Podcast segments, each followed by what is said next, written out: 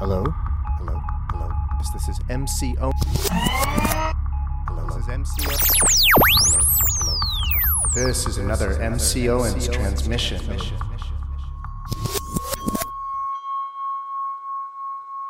This is the Mula Sutta, the sutra on the roots, from the Anguttara Nikaya, the numerical discourses of the Buddha, Sutta number 69, part 9. Bhikkhus. There are these three unwholesome roots. What three? The unwholesome root of greed, the unwholesome root of hatred, and the unwholesome root delusion. Whatever greed occurs, bhikkhus, is unwholesome. Whatever deed a greedy person performs by body, speech, or mind is also unwholesome. When a greedy person, overcome by greed, with mind obsessed by it, when they inflict suffering upon another under a false pretext, by killing, imprisonment, confiscation, censure, or banishment, they think, I am powerful, I want power that too is unwholesome. Thus, numerous bad, unwholesome qualities originate in one born of greed, caused by greed, arisen from greed, conditioned by greed. Whatever hatred occurs is unwholesome. Whatever deed a person full of hate performs by body, speech, and mind is also unwholesome. When a person full of hate, overcome by hatred, with mind obsessed by it, inflicts suffering upon another under a false pretext by killing, imprisonment, confiscation, censure, or banishment, and they think, I am powerful, I want power. That too is unwholesome.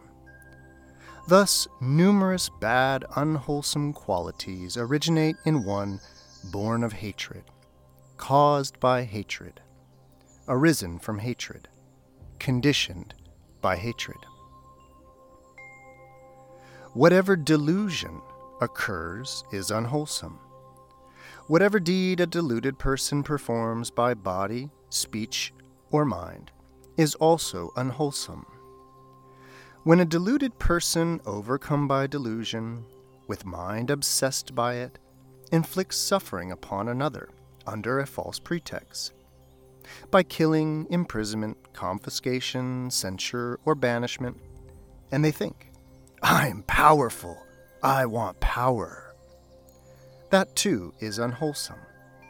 Thus, numerous bad, unwholesome qualities originate in one born of delusion caused by delusion, arisen from delusion, conditioned by delusion.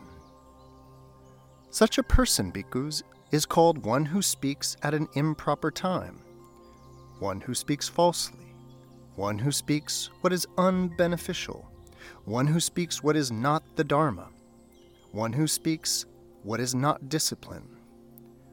And why is such a person called one who speaks at an improper time, one who speaks falsely, one who speaks what is unbeneficial, one who speaks what is not the Dharma, one who speaks what is not discipline. This person inflicts suffering upon another under a false pretext by killing, imprisonment, confiscation, censure, or banishment. And they think, I am powerful, I want power. Thus, when spoken in accordance with fact, they despise the one who reproaches them. They do not admit their faults. When spoken to contrary to fact, they do not make an effort to unravel what is said by them. For such and such a reason, this is untrue. For such and such a reason, this is contrary to fact. Therefore, such a person is called one who speaks at an improper time, one who speaks falsely, one who speaks what is unbeneficial, one who speaks what is not the Dharma, one who speaks what is not discipline. Such a person, overcome by bad, unwholesome qualities, born of greed, born of hatred, or born of delusion, with their mind obsessed by them, they dwell in suffering in this very life, with distress, anguish, and fever, and with the breaking up of the body after death, a bad destination can be expected for them. Suppose a tree was choked and enveloped by three Maluva creepers. It would meet with calamity, with disaster, with calamity and disaster.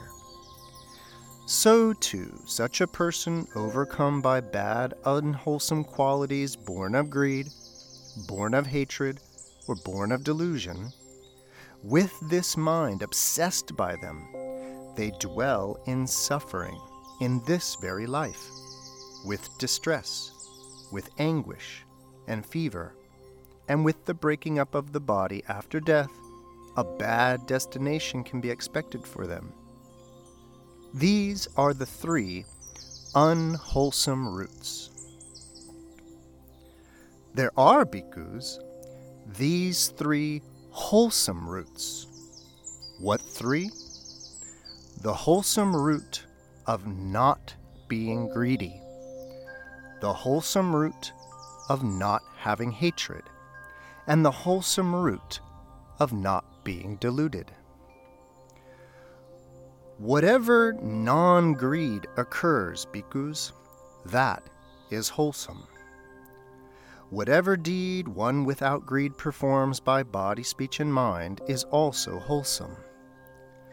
When one without greed, not overcome by greed, with mind not obsessed by it, does not inflict suffering upon another under a false pretext, by killing, by imprisonment, confiscation, censure, or banishment. They don't think, I am powerful, I want power. That too is wholesome. Thus, numerous wholesome qualities originate in one born of non greed, caused by non greed, arisen from non greed, conditioned by non greed.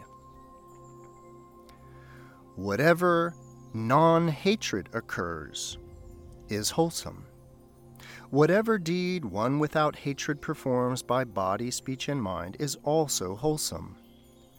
When one without hate, not overcome by hate, with mind not obsessed by it, does not inflict suffering upon another under a false pretext, that too is wholesome. Thus, numerous wholesome qualities originate in one born of non hatred, caused by non hatred, arisen from non hatred, conditioned by non hatred whatever non delusion occurs is wholesome. Whatever deed one who is undeluded performs by body, speech, and mind is also wholesome. When one who is not deluded, not overcome by delusion, with mind not obsessed by it, does not inflict suffering upon another under a false pretext, by killing, imprisonment, confiscation, censure, or banishment. That too is wholesome. Thus, numerous wholesome qualities originate in one born of non delusion, caused by non delusion, arisen from non delusion, conditioned by non delusion. Such a person, bhikkhus, is called one who speaks at the proper time who speaks in accordance with fact, who speaks what is beneficial, who speaks what is the Dharma, who speaks what is discipline. And why is such a person called one who speaks at the proper time, one who speaks in accordance with fact, one who speaks what is beneficial, one who speaks the Dharma, and one who speaks what is discipline? This person does not inflict suffering upon another under a false pretext, by killing, imprisonment, confiscation, censure, or banishment. and they do not think, I am powerful, I want power. Thus, when spoken to in accordance with fact, they admit their faults. They do not despise the one who reproaches them. When spoken to contrary fact, they make an effort to unravel what is said to them. For such and such a reason, this is untrue. For such and such a reason, this is contrary to fact. Therefore, such a person is called one who speaks at the proper time, one who speaks in accordance with fact, one who speaks what is beneficial, one who speaks the Dharma, one who speaks what is discipline. Such a person has abandoned the bad, unwholesome qualities born of greed they have abandoned the bad, unwholesome qualities born of hatred, and they have abandoned the bad, unwholesome qualities born of delusion. Cut them off at the root, made them like a palm stump, obliterated them so that they are no more subject to future arising. They dwell happily in this very life, without distress without anguish, without fever, and in this very life they attain nirvana. Suppose a tree was choked and enveloped by three maluva creepers. Then someone would come along bringing a shovel and a basket. They would cut down the creepers at the very roots, dig them up, pull up the roots, even the fine little rootlets and little root fibers. They would cut the creepers into pieces, split the pieces and reduce them into slivers. Then they would dry the slivers in the wind and the sun, burn them in a fire, reduce them to ashes, and then winnow the ashes in a strong wind, or let them be carried away by the swift current of a river. In this way, those Maluva creepers would be cut off at the root, made like a palm stump, obliterated so that they are no more subject to future arising. So too, bhikkhus, such a person has abandoned the bad, unwholesome quality of greed. Such a person has abandoned the bad, unwholesome quality of hatred and such a person has abandoned the bad, unwholesome quality of delusion. Cut them off at the root, made them like a palm stump, obliterated them so that they are no more subject to future arising. They dwell happily in this very life, without distress, without anguish, without fever, and in this very life they attain nirvana. These are the three wholesome roots.